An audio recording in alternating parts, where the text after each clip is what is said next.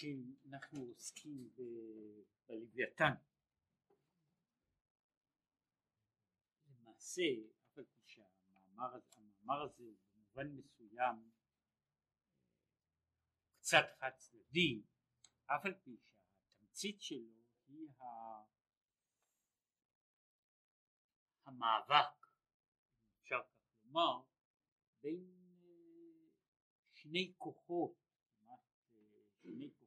בראשית, בין הלוויתן ושור הבר, בין אה, שתי מהויות שכמו שהוא מסביר אותן, שתי דרגות של, של, של בשורשן הן שתי דרגות של מציאות מפני שכמו שהוא הסביר הלוויתן ושור הבר הם שניהם דמויות בסיס הלוויתן מבטא דמות מאוד נדירה אותם האנשים שהם בעצם כמו שהוא קורא נוני ימה דאזלין ביבשתא דגי ים שהולכים ביבשה הם במובן מסוים חוויות, חוויות לא ריאליות, כן? לא ריאליות מפני שהם הם דגי ים שהולכים ביבשה אבל לא נמצאים על היבשה, דגי ים שנמצאים ביבשה בתוך הים. זו, זו בעצם הנקודה או המוקד שלהם שכאשר הם נמצאים ביבשה הם עדיין חיים בתוך הים שלהם, הם מוקפים תמיד בים, הם שוחים בים. בשבילם היבשה היא, היא כמו הים ולכן כל מה שהם עושים, כל מה שהם עושים הוא בעצם עבודה אחרת, עניין אחר מאשר מה שעושים אנשים אחרים. כן, כפי שהוא אמר פה, כן, הוא דיבר על זה שדגי הים הללו הם, הם בבחינה של אלה שעובדים בכל מאודיך, בכל מאודיך מדרגה של אותם, אותם אנשים שהם, שוב אני, רוצה שוב לנגוע בדבר הזה, נוני ימה דאזלין ביבשתא, אותם הלוויתנים, הם לא אנשים שאני יכול לפגוש אותם ברחוב בכל זמן, יכול לפרסם שאני רוצה לפגוש סוג כזה של לוויתן במודעת דרושים באיזה עיתון, כן, ולקבל שניים שלושה פונים בכל רגע שארצה. למעשה יש, יכול להיות שיש איש אחד בדור, שאין שום אדם בדור, משום, ש, משום שהצירוף הזה הוא צירוף כמעט בלתי אפשרי. צירוף כמעט בלתי אפשרי של הוויה, הוויה שהיא לא בתוך, לא בתוך העולם, לא בתוך המציאות, ואם זה בתוך המציאות. יש אנחנו מונים רשימות אנשים כאלה שהם לא בהכרח, זה שוב חשוב לזכור, הם לא בהכרח מנהיגי הדור. פעמים שכן, הרבה יותר פעמים הם לא. כאילו עומד לו בן אדם מנגן, מנגן בתוך תזמורת אחרת, שייך לעולם אחר, למהות, למהות שונה לחלוטין, והאיש הזה הוא חוויה בפני עצמה. כן, וזה בערך יש פה משהו בעניין הזה בסוף העמוד,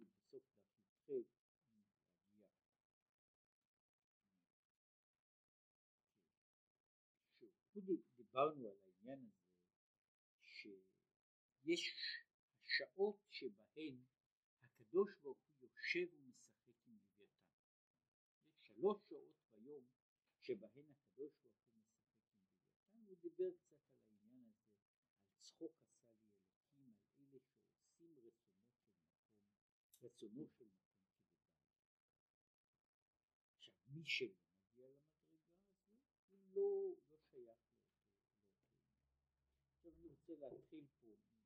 שלוש שורות מסוף העמוד, מדף י"ח עמוד א' בעמודה השמאלית. כן, אני רק רוצה לחזור פה על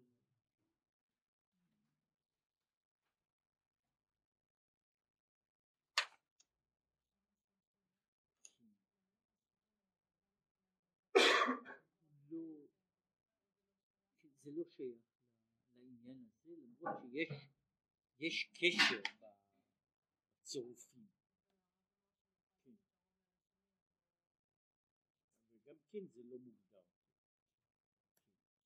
עוד יש לומר מה שמפורש בכתבי האריזה, שעל ידי תורה ומצוות ממשיכים ייחוד זער ונוקבה.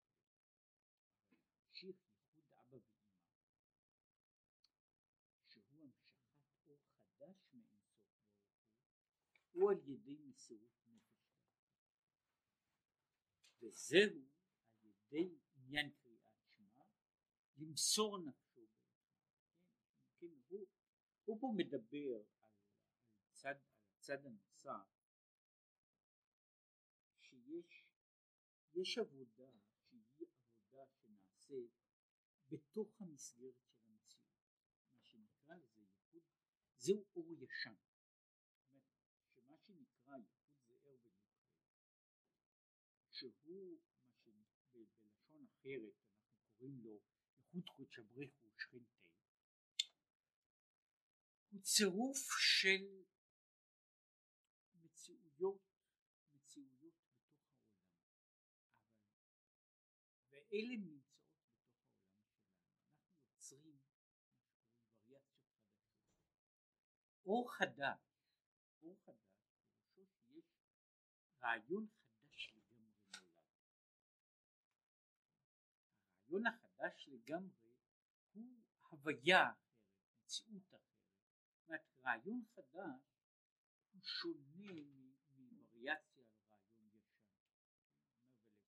ולצורך זה יש צורך כאילו לקבוע את המציאות, מה שהוא קרא לזה, העניין של בכל נפשך ובכל מאודיך. בכל מאודיך, כפי שמבואר כמה פעמים, הוא השבירה, השבירה של, של הגבול.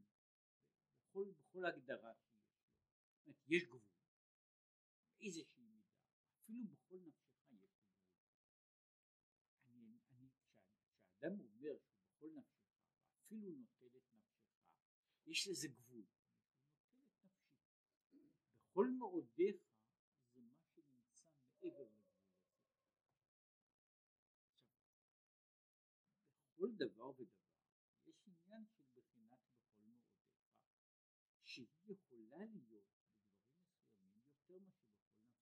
כבר הזכרתי את העניין, זאת אומרת שיש מצבים שונים שהאדם בוחר, בוחר, בוחר מוות על תנאים כאלה או כאלה. מדוע? בזה איננו יכול לעמוד בשום פנים. זאת אומרת, יש העניין הזה שבכל מאודיך הוא שבן אדם עושה את מה שהוא לא יכול לעשות. שבן אדם סובל את מה שהוא בלתי נסבל. שבן אדם חי את מה שאי אפשר לעשות אותו בשום אופן. עכשיו העניין הזה זו בעצם בכל מאודיך. כן?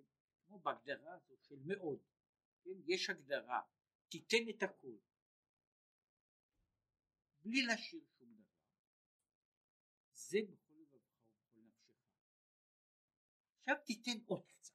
זה נקרא בכל מאודיך. עכשיו בכל מאודיך הוא בדיוק ההגדרה הזו של העוד קצת הזה.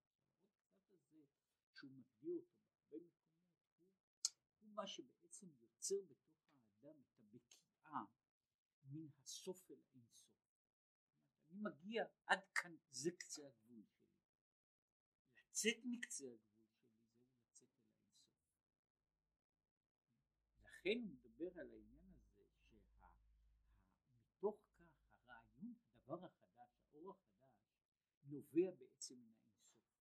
בתוך העולם המוגדר הסופי, יש רק דברים ישנים. אני יכול לחדש בתוך הדברים הישנים, אני יכול לבנות שוב מספר עצום, גדול מאוד של וריאציות. אבל אני בונה וריאציות על דברים מצויים. ליצור אור חדש, לצאת מן הגבולות של המציאות. והיציאה הזו מן הגבולות של המציאות היא נעשית בבחינה של יכול מורדך. ומה כמו שהוא דיבר בכמה מקומות.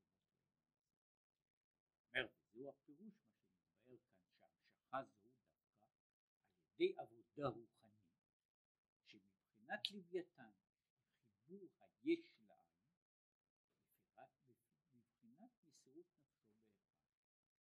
ממשיכים להיות מלווה אישי. אחר כך הוא דיבר על העניין הזה, עוד גם יש לומר, פירוש עבודה רוחנית בנשמות שמבחינת לוויתן. הדרך מה שכתוב בשולחן ערוך אורח חיים, שהתפשטות הגשמיות קרוב למעלת הנבואה. כן, שזה בשולחן ערוך כתוב כן, שזה מה שכל בן אדם צריך זה כתוב בשולחן ערוך, לא בספרי קבלה, בשולחן ערוך, כן, כל אחד יכול לעיין, יש שם סימון של המקום, סימן, סימן צדיק ח' סעיף א', שם הוא אומר שצריך אדם להגיע בתפילה עד להתפשטות הגשמיות. הוא מסביר שם שהתפשטות הגשמיות היא קרוב למעלת הנבואה. עניין המבואר בפרי עץ חיים, שהוא שם מספר, בפרי עץ חיים, אה, שער ט"ז, שהאריזל, שם, שם הוא מספר סיפור שהוא בא, הוא בא להדגים מציאות במובן מסוים של דברים, הוא מספר על האריזל ככה, שהאריזל נמנם במשך איזה זמן. רק איך שהוא תורר, הוא אמר, אם הייתי דורש שמונים שנה, לא הייתי יכול לספר כל מה שהשגתי. ושם הוא מביא את זה שם כדי להראות בין השאר את חוסר היחס בין דרגות שונות של השגה. יש דרגה של השגה שבה בתוך, בתוך זמן קצר הוא יכול להגיע להשגה שאחר כך כדי לתאר אותה הם צריכים חיים שלמים כדי לתאר את ההשגה הזו, את המציאות הזו. מדוע?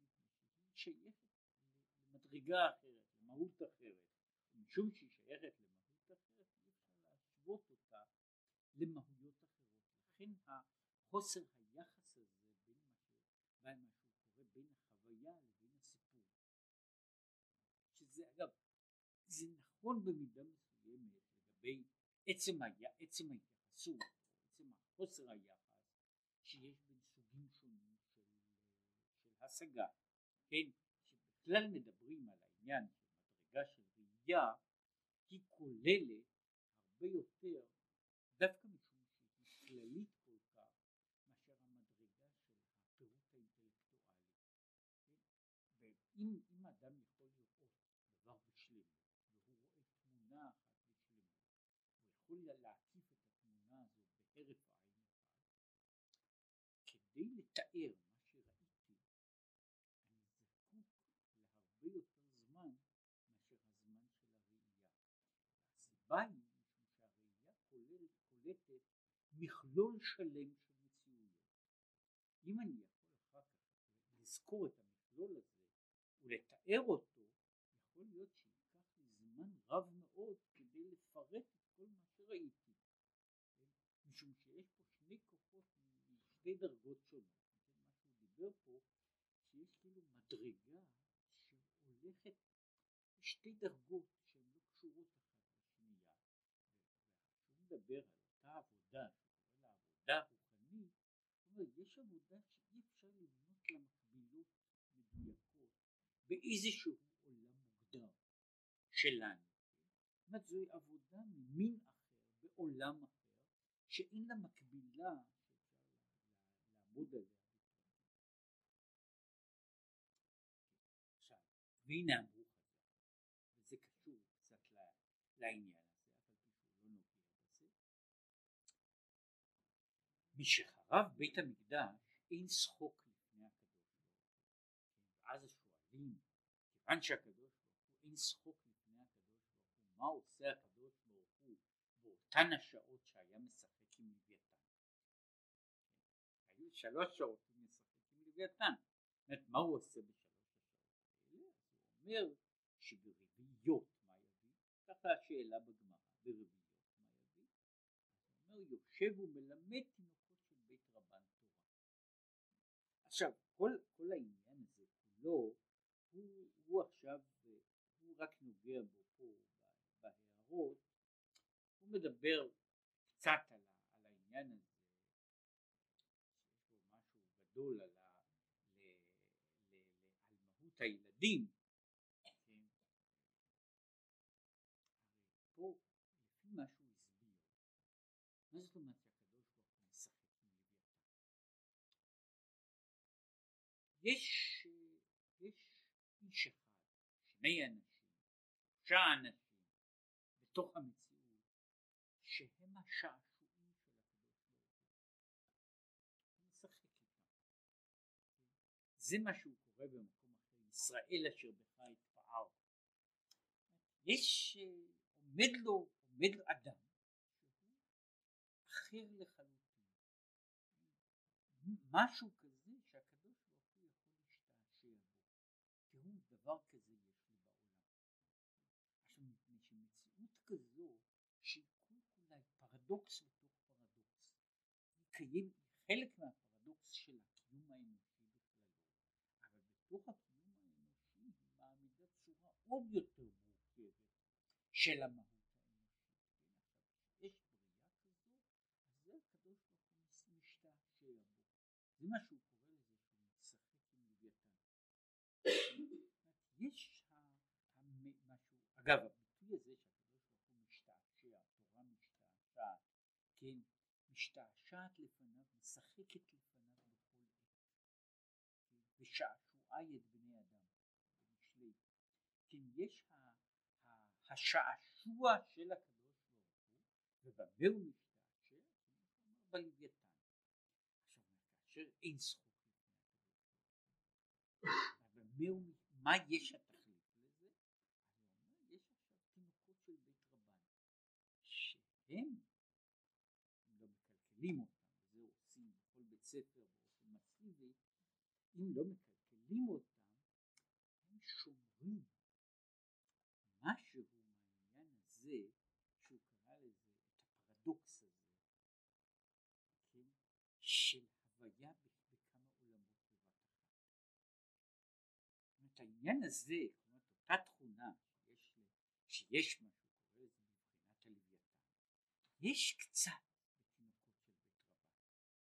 כן? תינוקות של בית רבן, זאת אומרת יש משהו בתינוקות של בית רבן. לא מפני שהם הם צדיקים או מפני שהם טהורים אלא שיש משהו בראשית שלהם שהם היו מסוגלים לבנות, לכלול, לכלול הכל. וקורה אחר כך ש... טוב, אמרתי כבר, חידה צריכה הרבה פתרונות ולא מצאתי לה אף פעם פתרון משביע רצון, מה קורה לילדים הקטנים? מה קורה לחוכמה הילדים הקטנים, כן? ש... שה...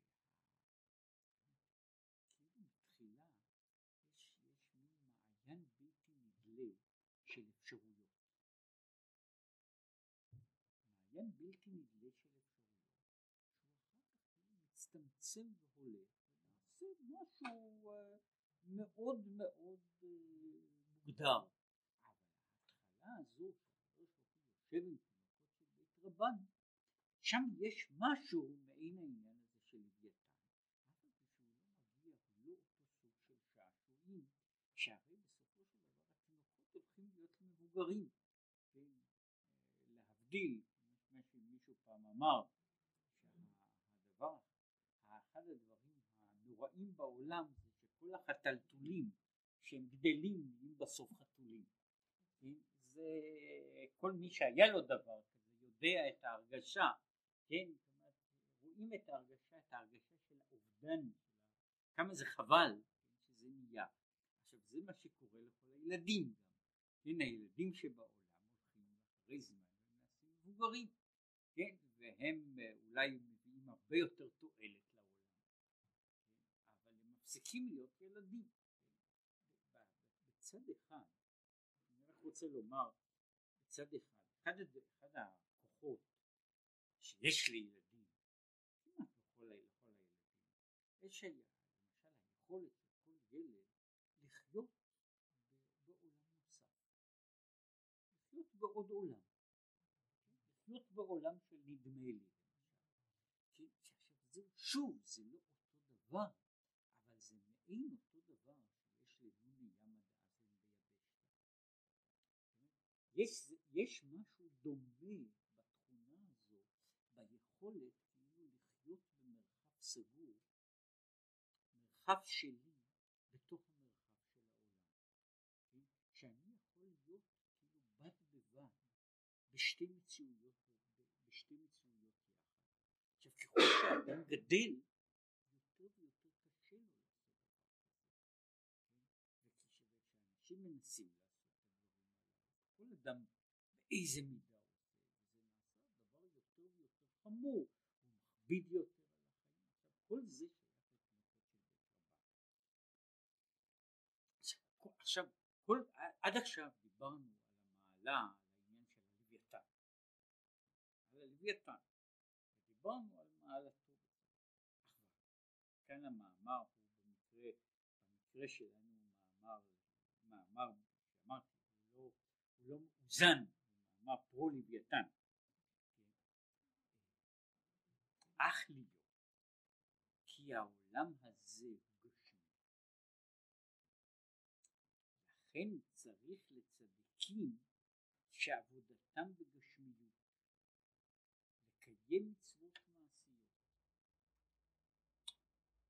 הבעיה של הצדיק הרוחני שהוא אמנם נמצא באופן פורמלי בעולם שלנו, אבל הוא נוגע בעולם שלנו, הוא נמצא במרחב אחר ולכן הוא לא נזקק לגשמיות של העולם והוא לא, הוא לא פועל ונפעל מן הגשמיות של העולם. הוא עובר בתוך המציאות של העולם אבל לא עובר בתוכה. הוא נמצא נמצא ולא נמצא בתוכה. אבל מכיוון שהעולם שלנו הוא עולם גשמי הוא לצדיק שיעשה עבודה בגשמיות כדי לפעול על העולם הגשמי לעולם החומרי דווקא.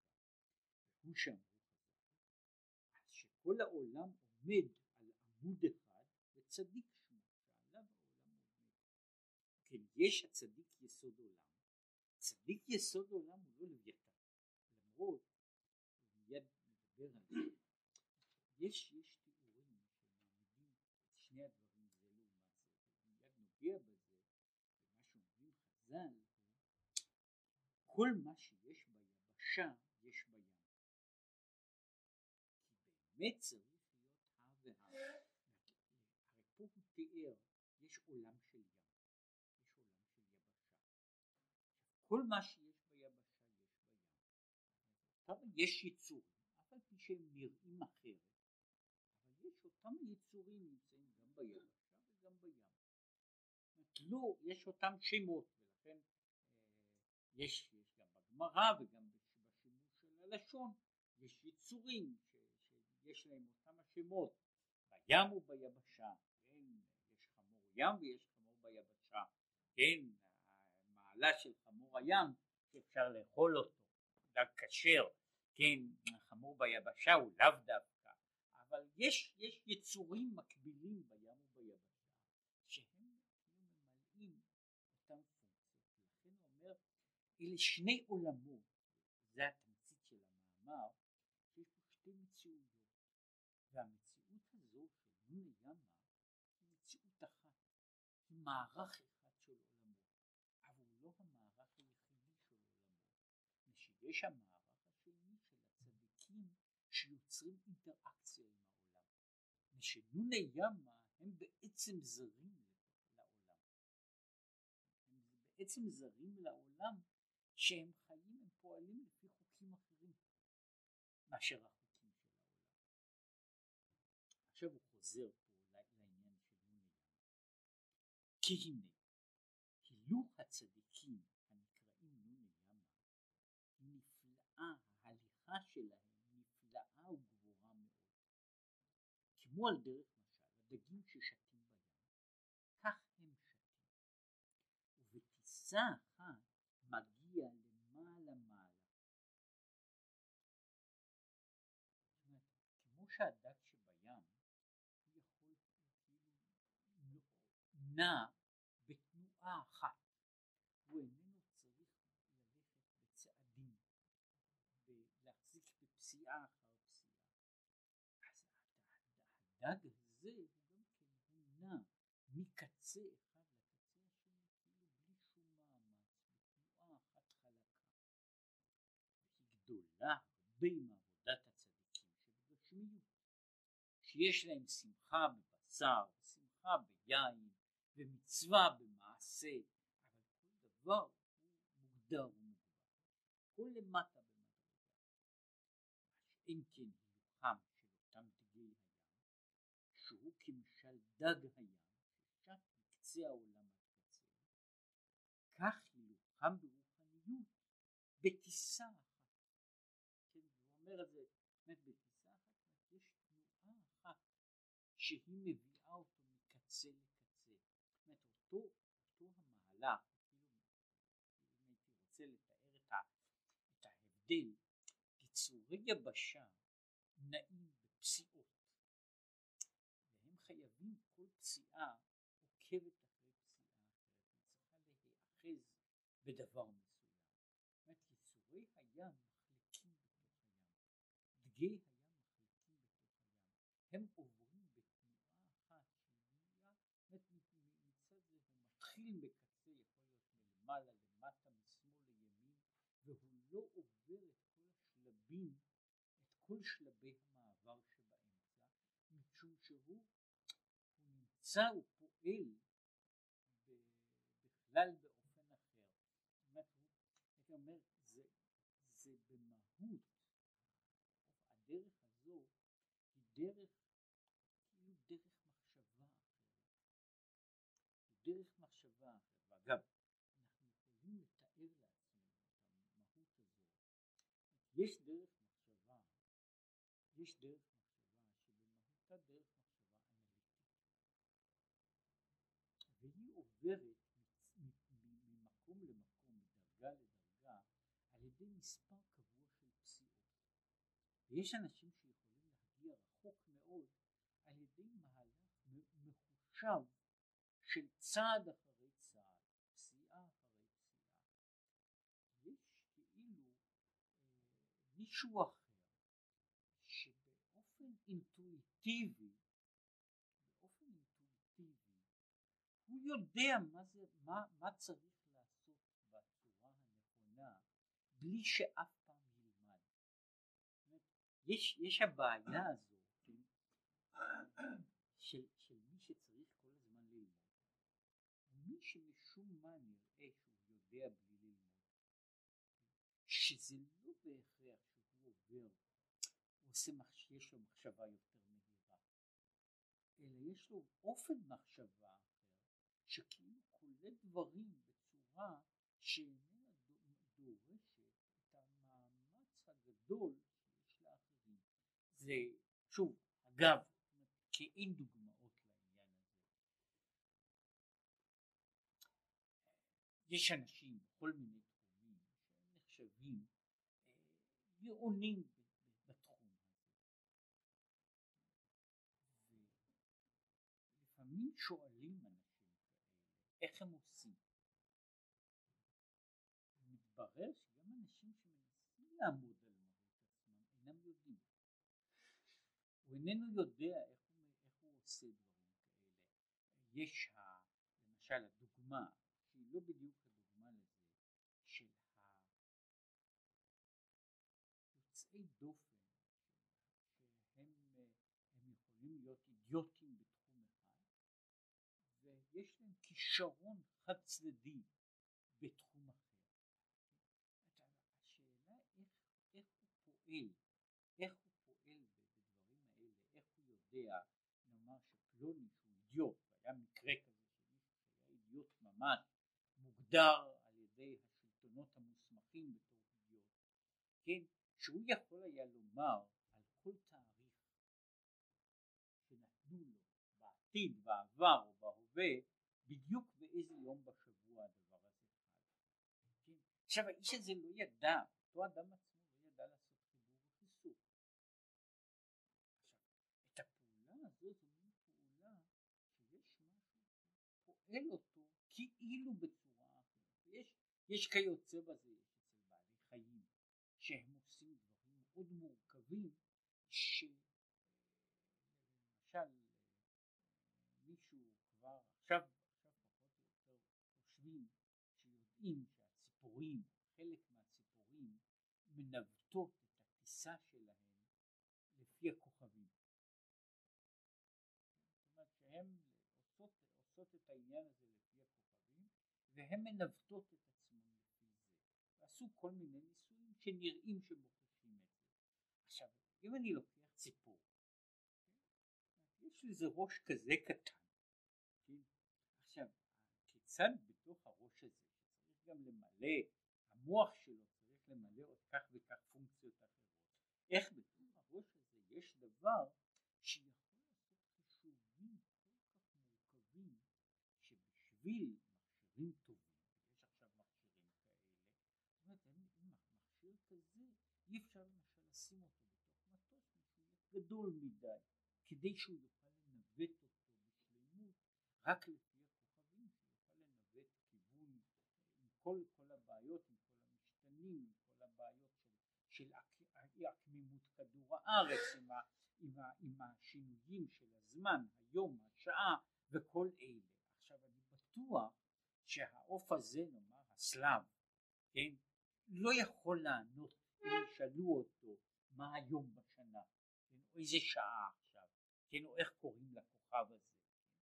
יש משהו שפועל בצורה שיש אותם אנשים שהם נוני ימה, הם, הם לא הולכים על ידי צעדים מוגדרים, הם הולכים פסיעה אחת, הוא הולך מנקודה אחת לנקודה שנייה, והוא יודע שככה זה נכון, כמו שקורה שוב לאנשים, אנשים שזה נכון לגבי אנשים שהם גאונים לגבי מוזיקה או לגבי מתמטיקה או לגבי תחום אחר, שזה עושה רושם שהאיש לא צריך ללמוד, הוא יודע שככה זה נכון, כן? ואי אפשר, הוא לא יכול להסביר מדוע הוא יודע שזה נכון, הוא יודע שככה הוא נכון וככה צריך לעשות, הוא לא, הוא לא יכול להסביר למה, כן? מפני שהוא לא חושב בצורה, בצורה שבנויה על מספר כזה וכזה של צעדים. זה אומר, זה הנוסח הזה של דגי הים, שהם עולים ומגיעים למעלה מעלה. יותר מזה, עכשיו הוא מוסיף פה נוסף, ואין זה כלל בבחינת התלהבות ופתיחת הדמים כמו עבודת הצדיקים הנ"ל שבגשמיות, שיש להם שמחה בבשר, שמחה ביין, בחינת רשפי אש ושלהבת, אלא אדרבה, בקרירות הדמים ובנחת. פה נוסף דבר, דבר אלמנט נוסף. מכיוון שפה אין מאמץ ואין פה התגברות על, על איזשהו דבר,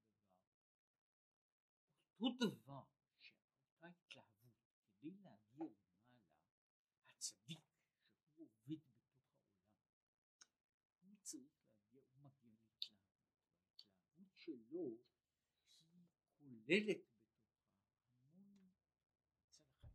משבר ואת ההתלהטות של הנפש. הצדיק שהוא מבחינת נוני ימה הוא, גם כמו דג שבים בדבר אחר, כן, יש לו דם קר, כן? והוא מגיע מקצה לקצה בלי שום, שום תנועה, עובר ממקום למקום והוא יודע שככה צריך לעשות והוא איננו אותו דבר שהאחר מגיע אליו על ידי מאמצים יוצאים מהכלל הוא עושה אותם אה, כאילו בלי שום מאמץ באותה בחינה שאמרתי מפני שהוא יודע מה נכון. מה שהאחר מגיע לו מגיע אליו בבחינה של מאמץ שבסופו מגיע איזה, איזו דרגה, יש מישהו שמרגיש שזה ככה פשוט לא. היה, הזכרתי שהיה בין הצדיקים בחסידות, היה בן אדם שהוא היה תמיד מסתורים לכל הסובבים אותו, וזה היה הרבי מריז'ין, ש...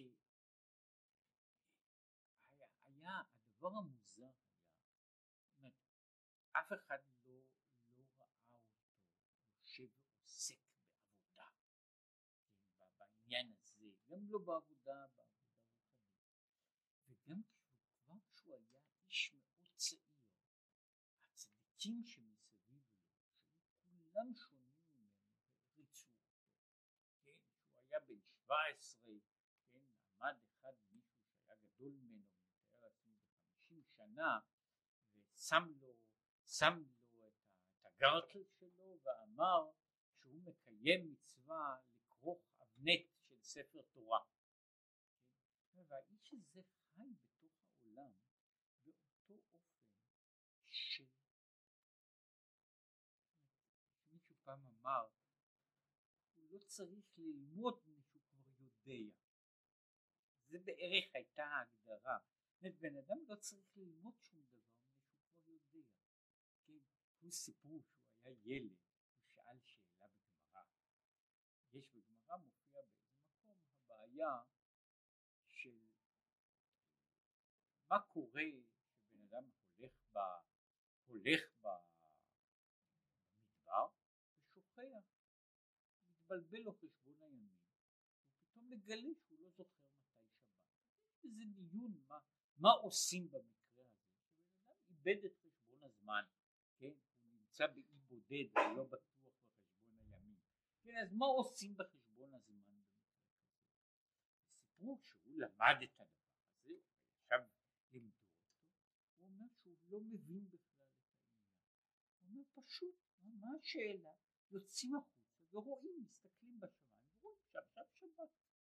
כן? זאת אומרת, העניין של, של ה... זאת אומרת התחושה של מי שלא צריך לספור ימים כדי לדעת שעכשיו זה שבת זה נראה אחרת זה מריח אחרת שיש שם זה שבת וזהו יום חול וזה ברור לו שזה שבת וזה יום חול והוא לא יכול להבין זה לוקח זמן להבין שיש יצורים כאלה שבשבילם שבת זה יום שמגיעים אליו סופרים כך וכך ימים, כן, שזה, שזה משהו שאני סופר אותו, שאני נכנס אליו, זאת בשבילו זה ברור לו, הנה המציאות היא כזו וכזו, אותו תיאור, יש הרבה תיאורים שהם מסביב לבן אדם, שכולם טוענים, אף אחד לא אמר שהוא למד, כולם אמרו שהוא יודע? ושבאותה בחינה של מכלול כזה עשוי כמו שהוא, הוא לא זקוק לשום, לשום דבר. וגם, שייך בן אדם שלא ראו עליו בכלל שום עניין של התלהבות. תפילה שלו, עבודה שלו, כן, זה הכל נעשה תמיד בדממה גמורה, כן, בלי שום אה, תנועה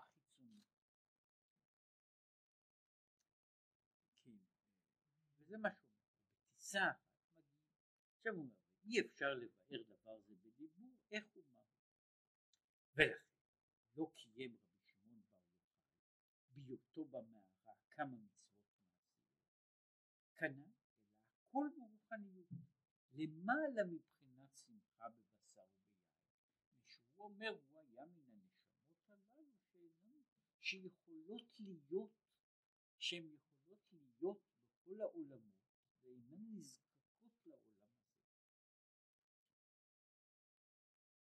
ולכן שהעולם כולו עכשיו וזהו עניין סנפיריו שהוזכרו במאמר בהתחלה שבסוף הלוויתן שוחט את שור הבר בסנפיריו. סנפיריו של לוויתן שבהם מושט מן הקצה אל הקצה. כן, יש לו ללוויתן יש סנפירים וזהו האמצעי שלו שבו הוא נע מן הקצה אל הקצה.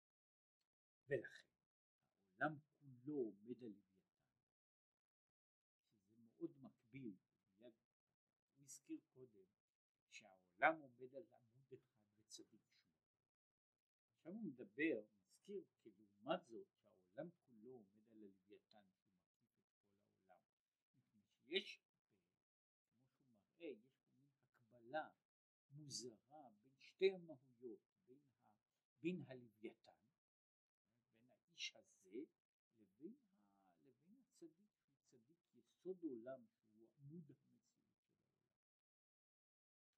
של העולם. ולעתיד הלוויתן יעשה מלחמה עם שור הבר וישחטנו בסנפיריו. הוא עושה מלחמה עם שור הבר ועכשיו הוא נכנס קצת למלחמה. כי הנה עבודת הצדיקים שבבחינה השני הוא דיבר הוא אמר שיש שתי בחינות זוהי בחינה שהוא קרא לה הלוויתן. נוני דאזין ביבשתא. יש צדיקים שהם מבחינת בהימות שור הבר. מבחינת צדיקים נקראים בבחינת שור הבר. הם נקראים פני שור מהשמאל. אלא שהוא בר וזך. הוא פה מפרש שור הבר לא במובן של בר בר במובן של אה, פרא, אלא בר במובן של, של נקי, כן? שור הבר זה, זה קורא לזה השור, השור, השור הטהור, כי גם עבודתם במעשה גשמיות, כמו ושמחת בחגיך טוב, אין שמחה אלא בבשר, לא כפשוטו. אנחנו אומרים על זה שיש הצדיק שעושה את עבודתו בגשמיות, הכוונה איננה שהצדיק הזה ממש הוא יושב והוא, הוא עושה כמו שהוא אומר את זה, כשהוא יאכל בשר השור למלות בטנו חס ושלום. כן, באמת הוא אוכל בשר שור, הוא אוכל בשר שור כמו, שמישהו אחר אוכל בשר. ויסיס בו, אלא בחינת העלאות כעניין של מי שמחה מבשר גשמי שהיה בזמן בית המקדש שהיו ריח ניחוח ממש לשם. עכשיו למעשה מה שהצדיק הזה עושה הוא שהעבודה שלו והקשר שלו עם הגשמיות הוא בזה שהוא הופך את העולם הגשמי למהות אחרת. הוא אמנם אוכל את הבשר. אבל כשהוא אוכל את הבשר, הוא אוכל, הוא אוכל את הבשר ועושה אותו בחינה של קורבן. כשהוא עושה איזשהו דבר, הוא מעלה את הדבר למעלה. אותה, אותה מדרגה שהוא דיבר בה על, על הקורבן, בעצם לאו דווקא בקורבן. מי שאוכל בשר של מצווה הוא סוג של הקרבת קורבן. הזכרתי התיאור הזה שמופיע ששולחנו של אדם מכפר ושהשולחן הוא בחינת מזבח ושעל שולחנו של אדם גם כעת כתוב בספרי ההלכה ועוד יותר בספרי סוד שצריך להיות על השולחן בזמן האוכל צריך להיות מלח כן? כמו שהיה על המזבח כן? על כל קורבנך תקריב מלח ושצריך להיות ברית מלח עולם ושהוא מדבר על העלאה של החומר למדרגה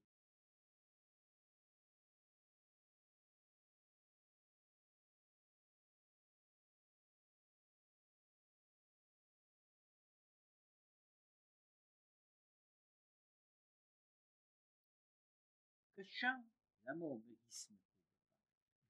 שחרב בית מקדשנו, יכולים לעשות שמחת יום טוב בשלמות, משום שחסר בה האלמנט של הקורבן של ההקרבה. זה נקרא שור. בלשון בר לבב, פירוש, בשר זך ובר. שמחה לשם, נולד מזה ברשפי אש והתלהבות. עכשיו יש, שור הבר עושה את כל העבודה שלו הוא חי, שור הבר, האיש שבמדרגה הזו, המעלה שלו היא, הוא בנוי על זה שהוא לוקח חומר והופך אותו למהות קדושה. ולכן הוא חייב כל הזמן להיות במגע ישיר עם החומר. המגע שלו עם החומר הוא לא מגע מנותק, הוא למעשה הופך את החומר, הוא זה סוג של, הוא עושה קונברסיה של החומר למהות אחרת, כן? ולכן כל מה שהוא עושה הוא זקוק כל הזמן, הוא זקוק לחומר משום שכל כוחו נובע מזה שהוא עובד עם החומר הגשמי, מה שכל מה שנקרא העלאת הניצוצות, העבודה, העבודה, הוא עובד דווקא עם העולם הזה. הוא צריך את המגע עם העולם הזה ועם כל מה שיש בו, שהוא יהיה מגע שלם, מגע תכוף בכל מה שיש בעולם הזה. אף על פי שמה שהוא עושה בכל הזמן תיקון של מציאות העולם. הוא מתקן את מציאות העולם אבל הוא נזקק כל הזמן לעולם. הוא עושה עיבוד על העולם. כן? אבל הוא זקוק למטריה של העולם כדי לעשות את הדברים הללו. זאת אומרת הוא, הוא חי, הצדיק הזה חי תמיד בצמידות אל, אל העולם.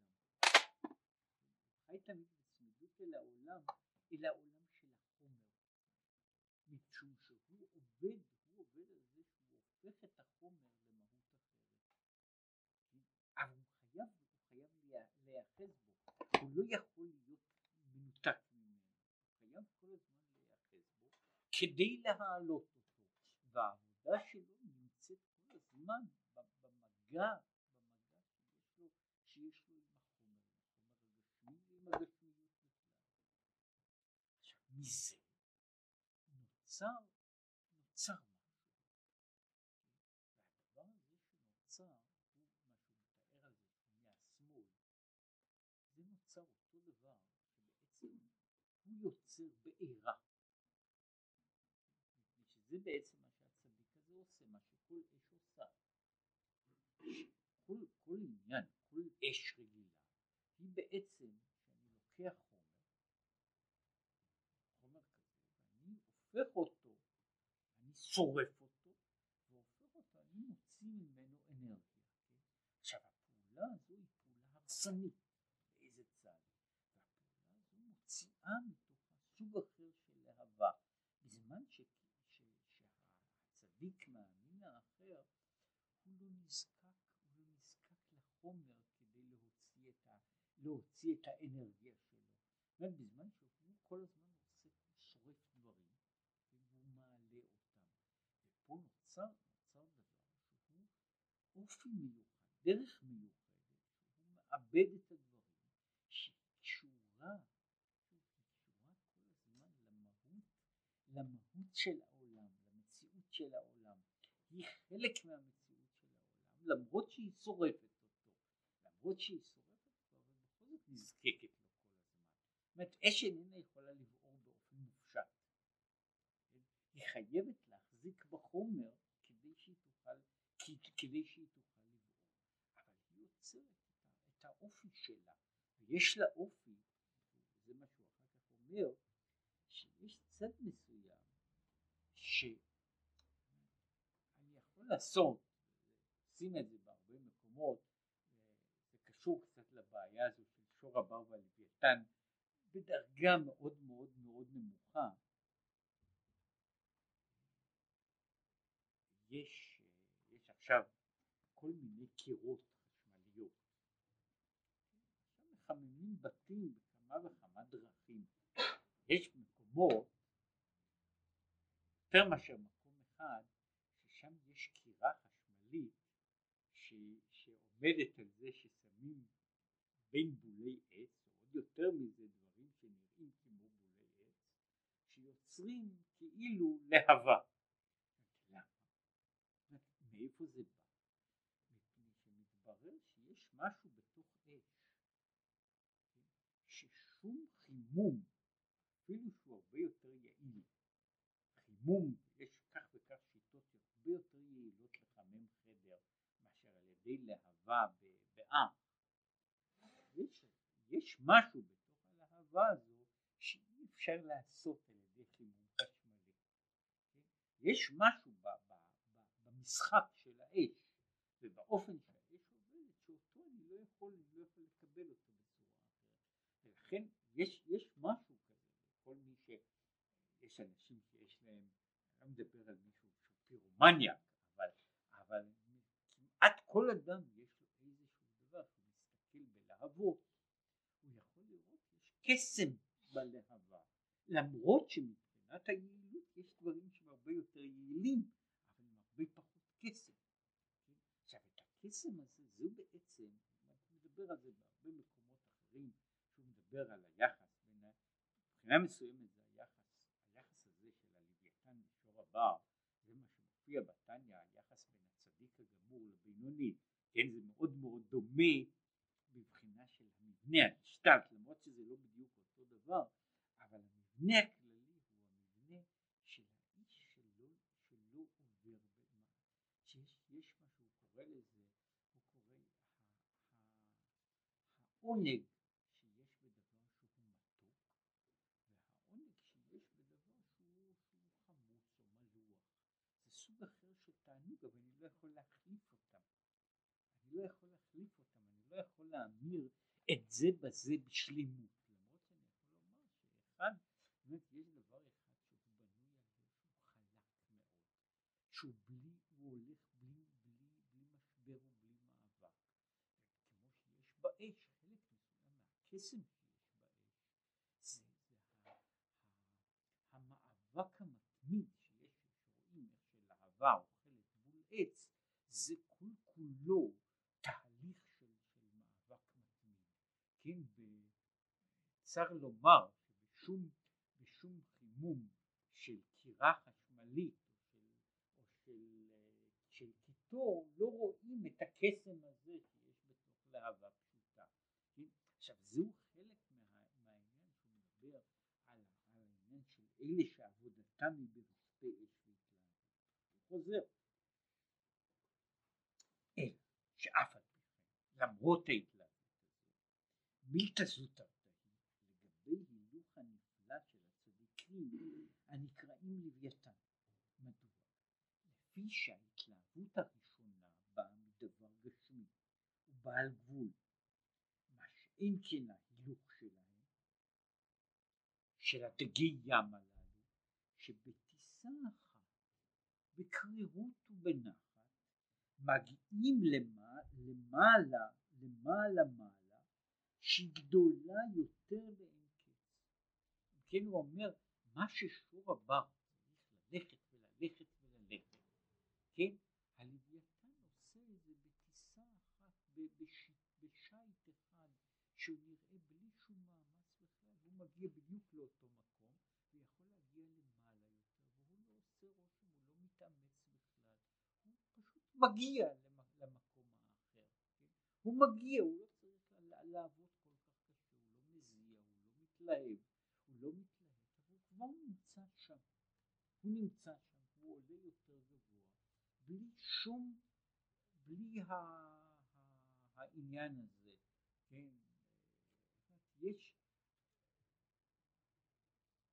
אגב, כמה וכמה תחומים יש, זה גם עניין, במידה מסוימת גם בעיה של, בעיות של אופי, אבל אפשר לראות את זה, אותו סוג של הבדל, של אישיות, של ציירים שונים, של סופרים שונים, של, של, של מוזיקאים שונים, שיש כאלה שזה נראה שהכל הולך, הוא זורם ממנו בלי שום מאמץ, כן?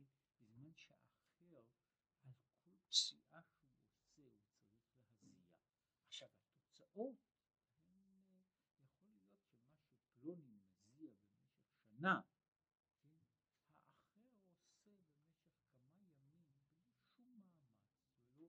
לא רואים שם שום עקבות של מאמץ, שהוא באמת פועל, הוא פועל ויוצר בצורה אחרת לגמרי. פעולת היצירה שלו היא אחרת לגמרי, היא שונה, היא שונה לחלוטין. זה לכן הוא אומר, זה מה שיהיה לעתיד לבוא. לעתיד לבוא. הוא אומר שיגיעו הדברים, זה מה שאומר, לכן הקטן ישחט את שור הבא. פירוש שיעלה אותו על ידי הטיסה שלו בסנפיריו, שבהם ועל ידם עיקר העלייה שלו, שזהו למעלה מכוחם עצמם של הצדיקים הנקראים שור הבר. לכן הוא אומר צריך הלוויתן לשחוט את שור הבר, ששור הבר לא יכול להגיע, שור הבר כאילו הלוויתן מרים את שור הבר הסנפירים שלו, שור הבר לא יכול להגיע אף פעם למדרגה שמגיע אליה הלוויתן. אך בין, גם שור הבר יעלה את הלוויתן, כי בבחינה אחת עבודתם נעלית יותר, אף על פי שהיא בבחינת עבודה גשמית, הרי כן צריך ושמחת בחגיך, עם שמחה אלה בבשר ויין, ומצד זה יעלה הוא אותו. עכשיו יש הצד האחר, שאומר שהרי הוא, הוא המשיך שם, ששור, ששור הבר, שור הבר, אה, שור הבר אה, מעלה, מרים את הלוויתן בקרניו, הלוויתן כאילו שוחט את שור הבר בסנפיריו. שניהם יש להם צדדים שהם לא יכולים, הם לא יכולים להיות זה, זאת אומרת, הם, כל אחד מהם יש לו מעלה שהשני איננו יכול למלא אותה, ולכן הוא אומר, הם, הם כאילו צריכים להעלות אחד את השני. מצד זה יעלה הוא אותו. אומר, לכן עכשיו הוא חוזר לשאלה שהוא התחיל, למה יש, אומר הצדיקים לעתיד לבוא רואים מחזה, כן? מלחמה בין הלוויתן ושור הבר, שבסופו של דבר שניהם כאילו הם הלוויתן, הלוויתן שופט את שור הבר, שור הבר, שור הבר הורג את הלוויתן ואחר כך הצדיקים אוכלים את שניהם.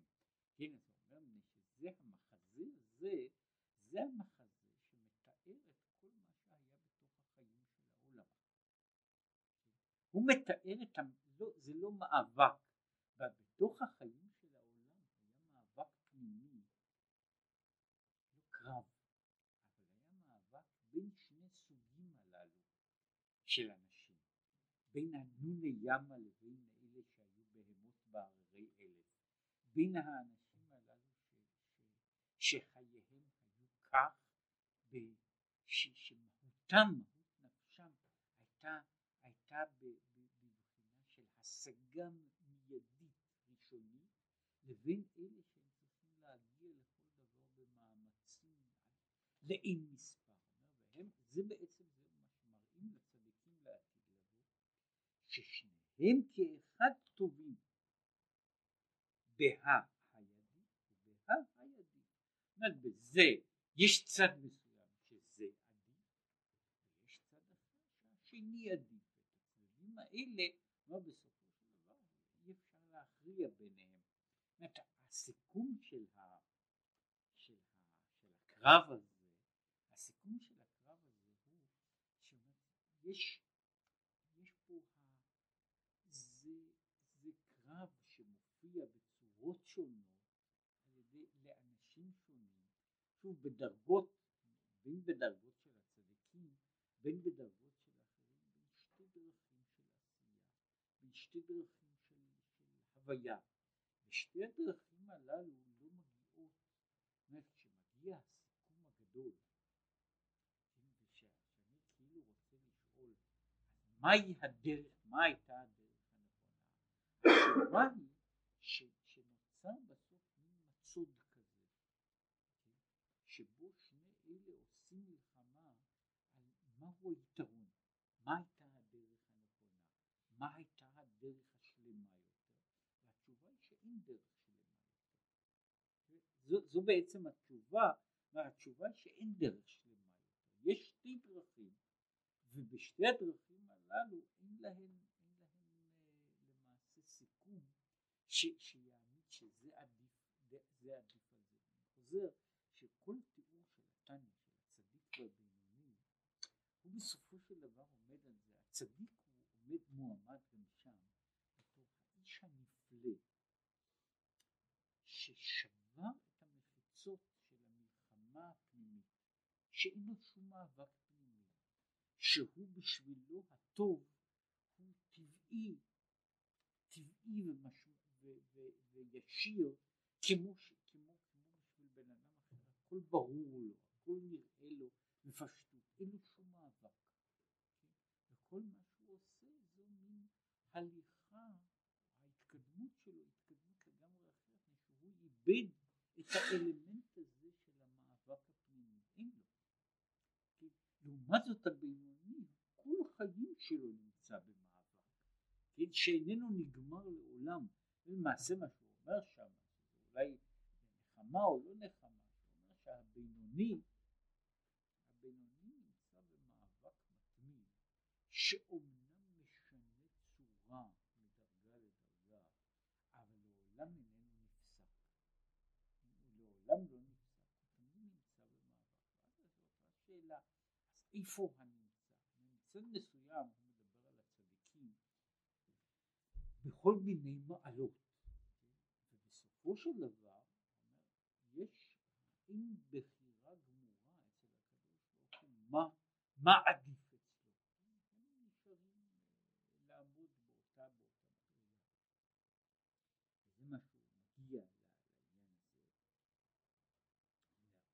עוד יש לומר שנקרא שור דרך ורב תבואות בכוח שור.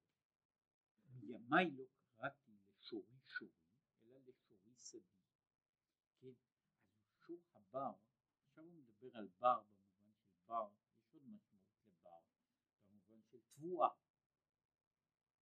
כן, זה אגב בתרשיש של משה בן עזרא, ששם יש כל הספר ספר של צימודים, זאת אומרת של חרוזים להם אותה מילה בשתי משמעויות. כל הספר בנוי על חרוזים כאלה, מה שקוראים בטכנית צימודים. שם יש על בר, באמת הוא לוקח את, המשמעויות השונות כן, של בר נקי ובר בר פרא ובר, ובר תבואה, כן, בכל המשמעויות שלהם. הוא והתורה נקראת ראשית תבואתו, וכל זה נמשך בכוח שור. על כן נקרא, נקראים צדיקים אלו על שם שור הבר. כן? עכשיו הוא מדבר פה שור הבר במובן הזה של התבואה, כן? שהוא זה שממנו, שממנו צומחת התבואה, הוא זה שמצמיח את מבחינת צדיקים והנה עוד יש לומר שאיני מבואר לאל שצדיקים אלו הם עניין עמוד אחד וצדיק שמו בחינת יוסף הצדיק והוא נקרא, זה הסמל של יוסף, הוא בחינת שור כמו שכתוב בכור שורו הדר לו. כן אז יש פה שוב שזה הסמל של הצדיק הזה. והנה עכשיו הוא גומר פה את העניין. המן הלוויתן נשחט את שור הבר בסנפירה. עכשיו הוא חזר לשאלה, ואף שכהיום שחיטה כזו פגימה גמורה מחמת ההפסק. הבעיה של שחיטה במובן מסוים זה אולי הדבר המצחיק, כן? שחיטה כפעולה היא כמעט בנויה כמו הפעולה שהוא מתאר פה על, הש... על השיט של הלוויתן. כן? זה, זה אחד הדברים המוזרים שהפעולה של שחיטה, אני חושב שיש לה השפעות על ה... אפילו על העניין הזה, מדוע שוחטים לא דומים בשום בחינה להורגי בעלי חיים בכל העולם כולו. השחיטה, הפעולה של שחיטה מוגדרת בהלכה על ידי, היא עושים אותה ולמעשה צריך איזה סוג דומה של ידיים כמו של אלה שמנגנים בכינור. מפני שאסור ללחוץ, אסור, אסור לקרוע ואסור להפסיק. זאת אומרת למעשה השוחט שוחט בסכין באותן סוג של תנועות. זאת אומרת יש תנועה חלקה ונמשכת שזו התנועה של השחיטה ואין, ובאופן אחר הוא פוסל את השחיטה. זאת אומרת השחיטה היא מבנה מבחינה של, ה, של התנועה של היד היא סוג של תנועה שקטה שאין לה, אסור, אסור שתהיה נפסקת. מפני שברגע שיש הפסק זה פוסל את השחיטה. כן, בגלל זה אי אפשר לשחוט בכל דבר שיש לו פגימות מפני שהוא מפסיק את השחיטה. לכן הסכין של השחיטה היא תמיד סכין שצריכה להיות חלקה ולגמרי שבה יש תנועה אחת מתמשכת שאין בה, שלא יכול להיות, לא יכולה להיות בה הפסקה, צרימה. עכשיו איך הלוויתן שוחט את שור הבר בסנפירה, אף שכיום היא פגומה. עתיד לבוא צריך להיות כן דווקא, עתיד לבוא דווקא ככה צריך. כי עניין השחיטה הזו היא בחינת עליית שור הבר למעלה מעלה על ידי הלוויתן המעלה ובסנפיריו. ולכן צריך להיות הפסק בינתיים, שהרי אי אפשר להיות כל העליות בבת אחת. כנודע שיש כמה היכלות, היכל הזכות, היכל הרצון, ואי אפשר להיות כל העליות בפעם אחת, אלא הפסק בין היכל להיכל. ולכן יתיר הקדוש ברוך הוא פגימה זו. עכשיו מה שקורה פה בתוך, בתוך העניין הוא לעתיד לבוא, זה, זה מה שנוצר פה, כאילו הפרדוקס. השור כעת נשחט, כעת אנחנו שוחטים את השור בתנועה, בתנועה של הלוויתן. לעתיד לבוא, הלוויתן ישחט את השור בתנועה שהיא בעצם התנועה של השור. ושיש פה אותו דבר, זאת אומרת אותה בעיה של העלייה בשלבים, והיא קשורה גם במהות של השור. השור שצריך לעלות לא יכול לעלות באותה תנועה. כשאני צריך לעלות, בשביל הלוויתן כל העולמות הם עולם אחד. בשביל המהות האחרת שהוא קרא לה שור הבר, כל עולם הוא דבר אחר. והוא צריך להפסיק.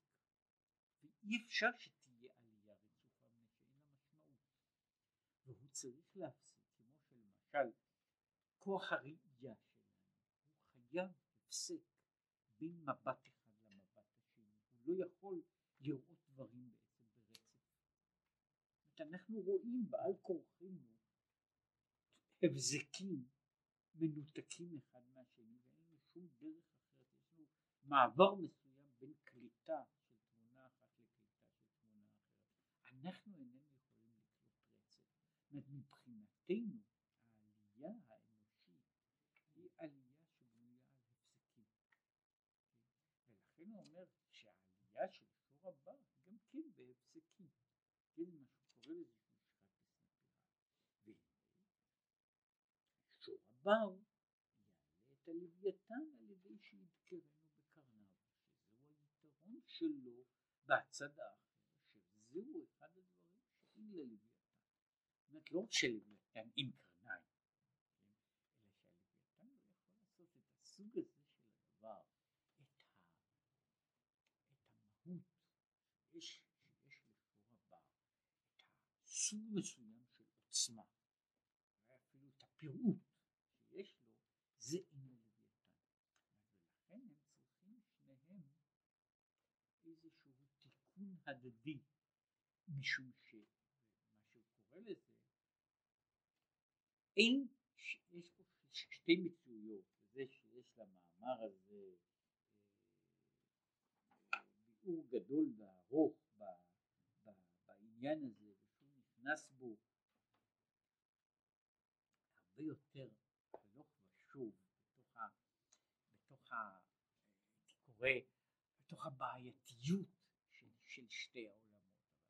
שני העולמות הללו הם שני עולמות שאין להם הם, הם שני עולמות שונים שבהם עולים אל הקדוש ברוך הוא.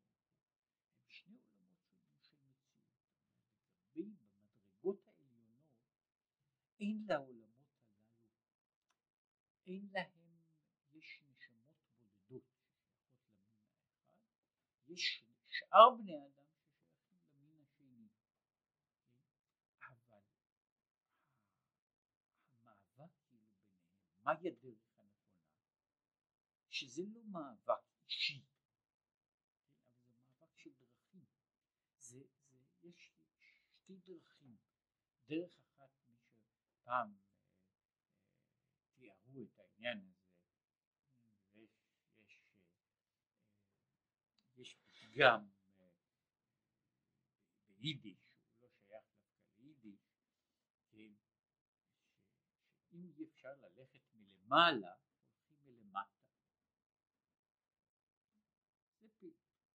אגב, סיפרו את זה.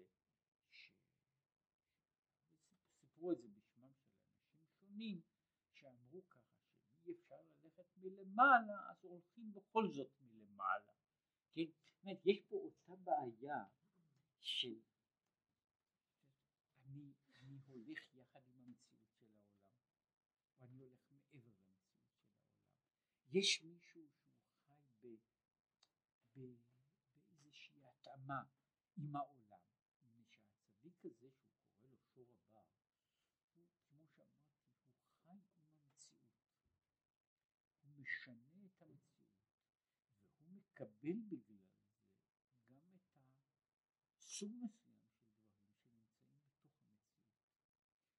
האיש הזה, שהוא בבחינה של, ה, של הלוויתן, הוא באופן אחד זר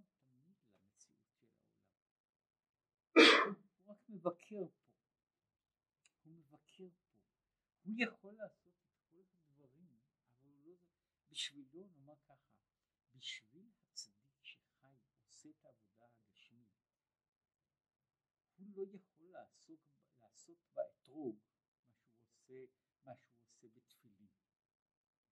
בשביל הצדיק שהעבודה שלו היא ברוחניות, אין לו שום נפקא מינה אם הוא הוא לא זקוק ל...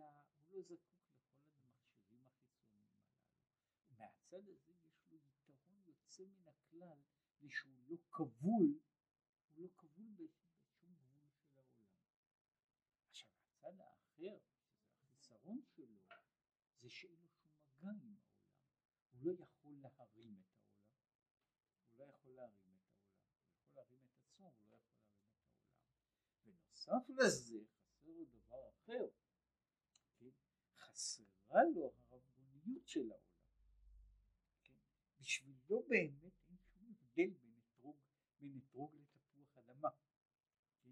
הוא מאבד את העניין הזה, את האתרוג, בשבילו אין לו אתרוג, אין לו, שום דבר אחר, ושכל המציאות שלו, כל המציאות שלו היא מציאות ש, שבשבילה העולם הוא רק, הוא רק מין, רשת אוורירית ציור כזה על הקיר, כן, שדרכו הוא עובר דרך מעל מתחת לזה, זה לא, זה לא, לא, לא משנה כלל ועיקר מה שיש במציאות. עכשיו את היתרונות שלו, שהם היתרונות שהוא יכול להגיע למרומים, כן, שהאחר לא יכול להגיע אליהם, זהו היתרון שהוא דיבר פה כל המאמר, דיבר פה על היתרונות של היתרונות של הצד האחר,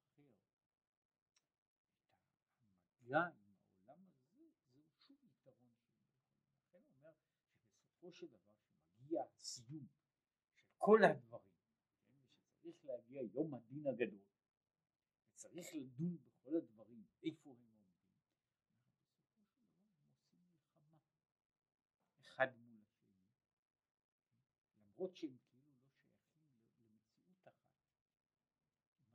לא נוגעים זה בזה, אומר אבל באחרית הימים והם נפגשים זה עם זה, אז הם בסוף מגיעים לסיכום ש, ששניהם איכשהו זקוקים, זקוקים אחד לשני, שניהם יכולים להעלות אחד את השני, לכל אחד יש משהו שאין לשני, כן? וזה נשאר הסיכום של ה... זאת הסך הכל הגדול בסוף שהשאלה הזאת נשארת, יש שתי דרכים כאלה, יש שתי דרכים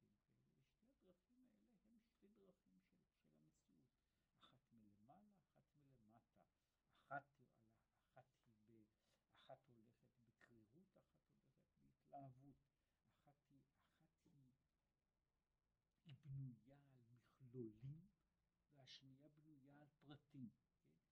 עכשיו איפה נמצא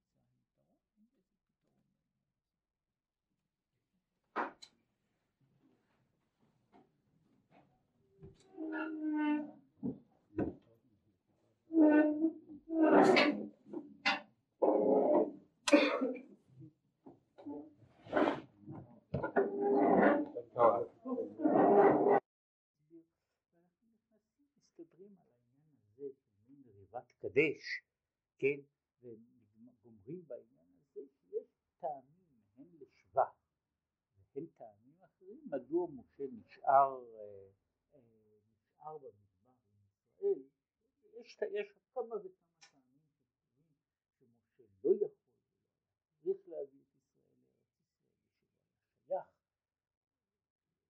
שייך בכלל לעניין של ארץ ישראל, כל מה שהוא רוצה להיות שם שהוא רוצה לבוא לארץ ישראל, זה עניין של הרצון שלו, אבל לא מה שהוא שייך אליו. מכל מקום, מכל מקום, הדבר הזה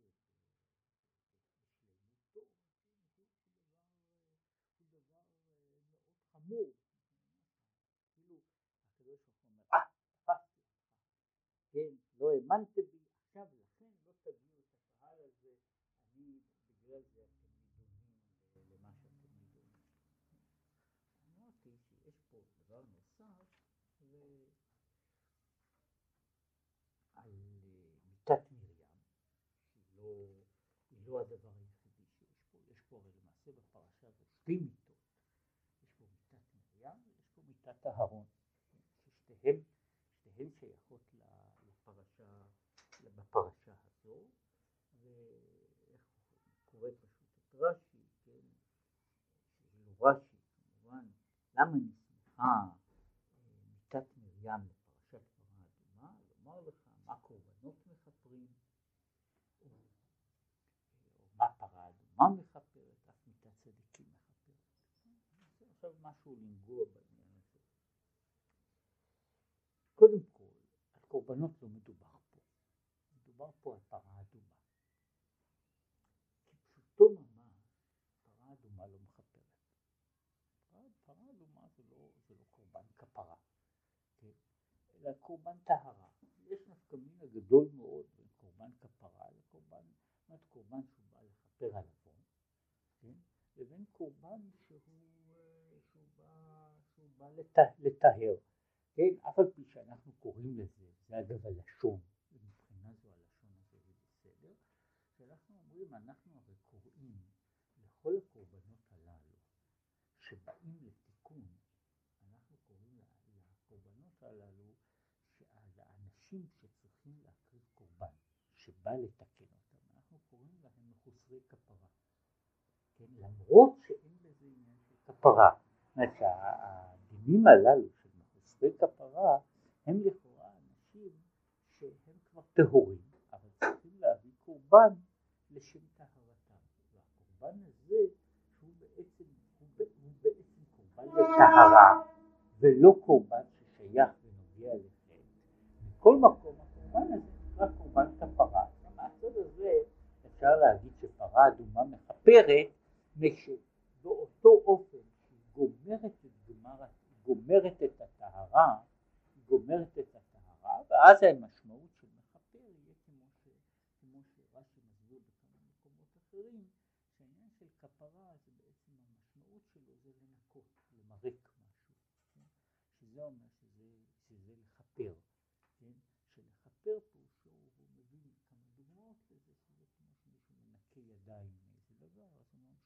מכפר ידיו במשהו, כן? הוא, הוא מנקה, מטהר את עצמו, אז כך במובן הזה פרה אדומה מכפרת. הבעיה, אמרתי, הקשם הזה, הקשם הזה, הוא מעמיד את מה שהתחלתי להגיד בהתחלה, על הפרדוקס, כן? הוא מעמיד אותו באותה צורה, אולי באותה צורה, כשם שפרה אדומה מכפרת, ואני לא יודע למה מיתת הצדיקים זה נראה, זה צריך להיות לכאורה דבר יותר פשוט, למה צריכה מיתת הצדיקים לכפר? כל העניין הזה של מיתת הצדיקים לכפר, במה יש בה כדי לכפר?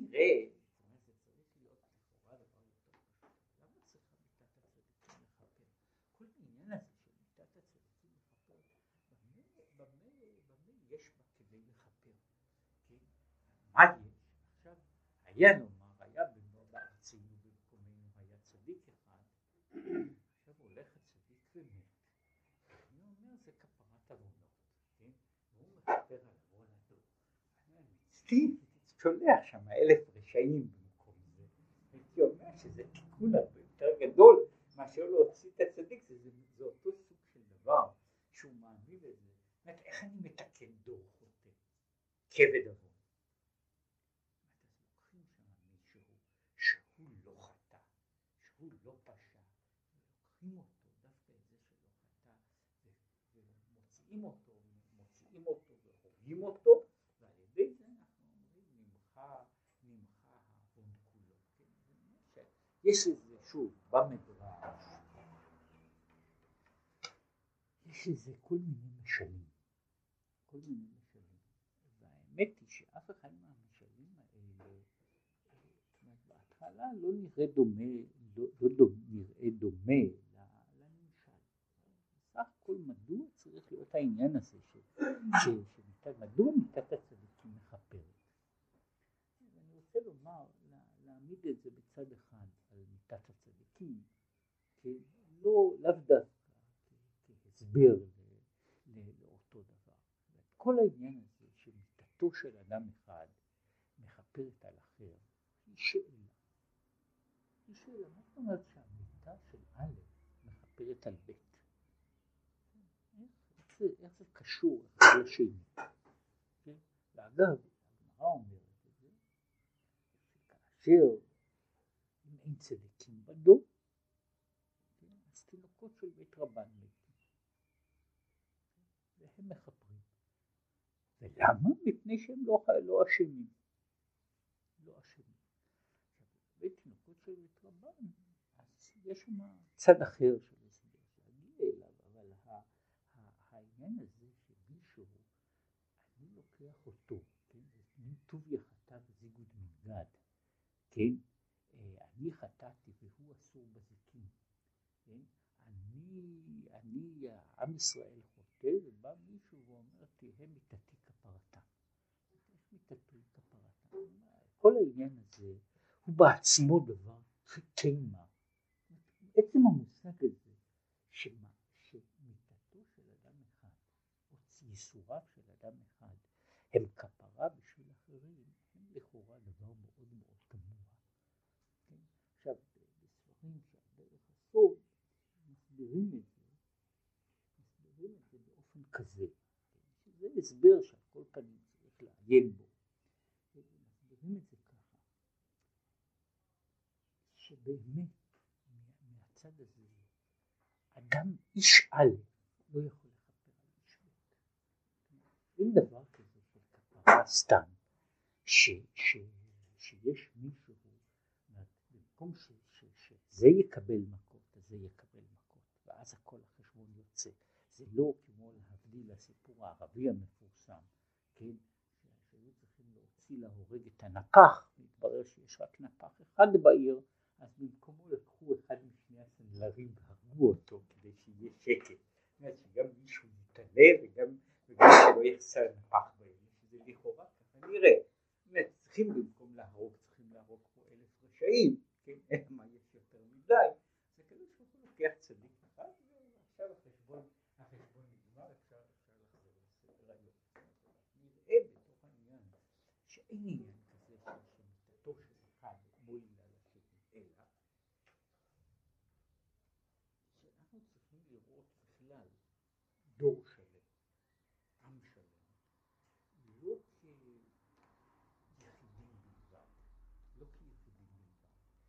אלא כסוג של גוף, הוויה אחדותית.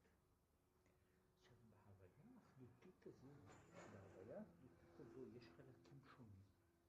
יש חלקים שונים. עכשיו החלקים שהם, שהם אה, בתוך זה, הם אה, מסוגים, מסוגים נבדלים. יש חלקים כמו בגוף, יש חלקים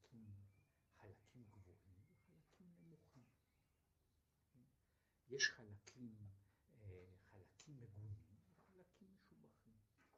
עכשיו יש צד כזה שכבר העירו עליו. כשאני בועט במישהו ברגל, אז לפעמים נותנים לי סטירה בפנים.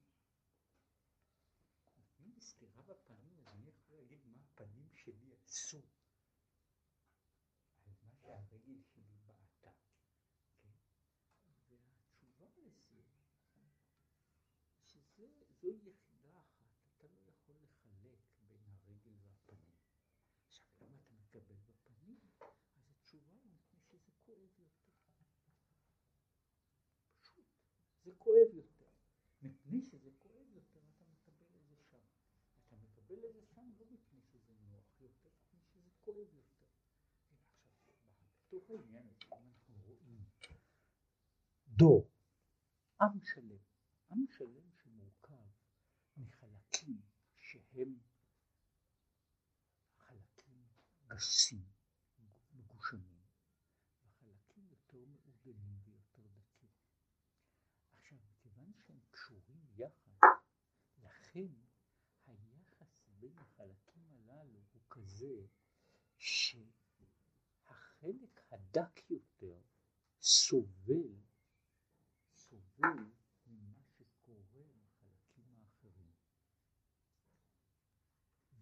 מקבל את ההון ובצד אחד מקבל את הכאב של שאר החלקים. וזה בתוך גופו של אדם דבר פשוט. זה דבר פשוט. יש אותם חלקים באדם שהם חלקים רגישים והם מופעלים על כל מה שקורה בחלקים אחרים.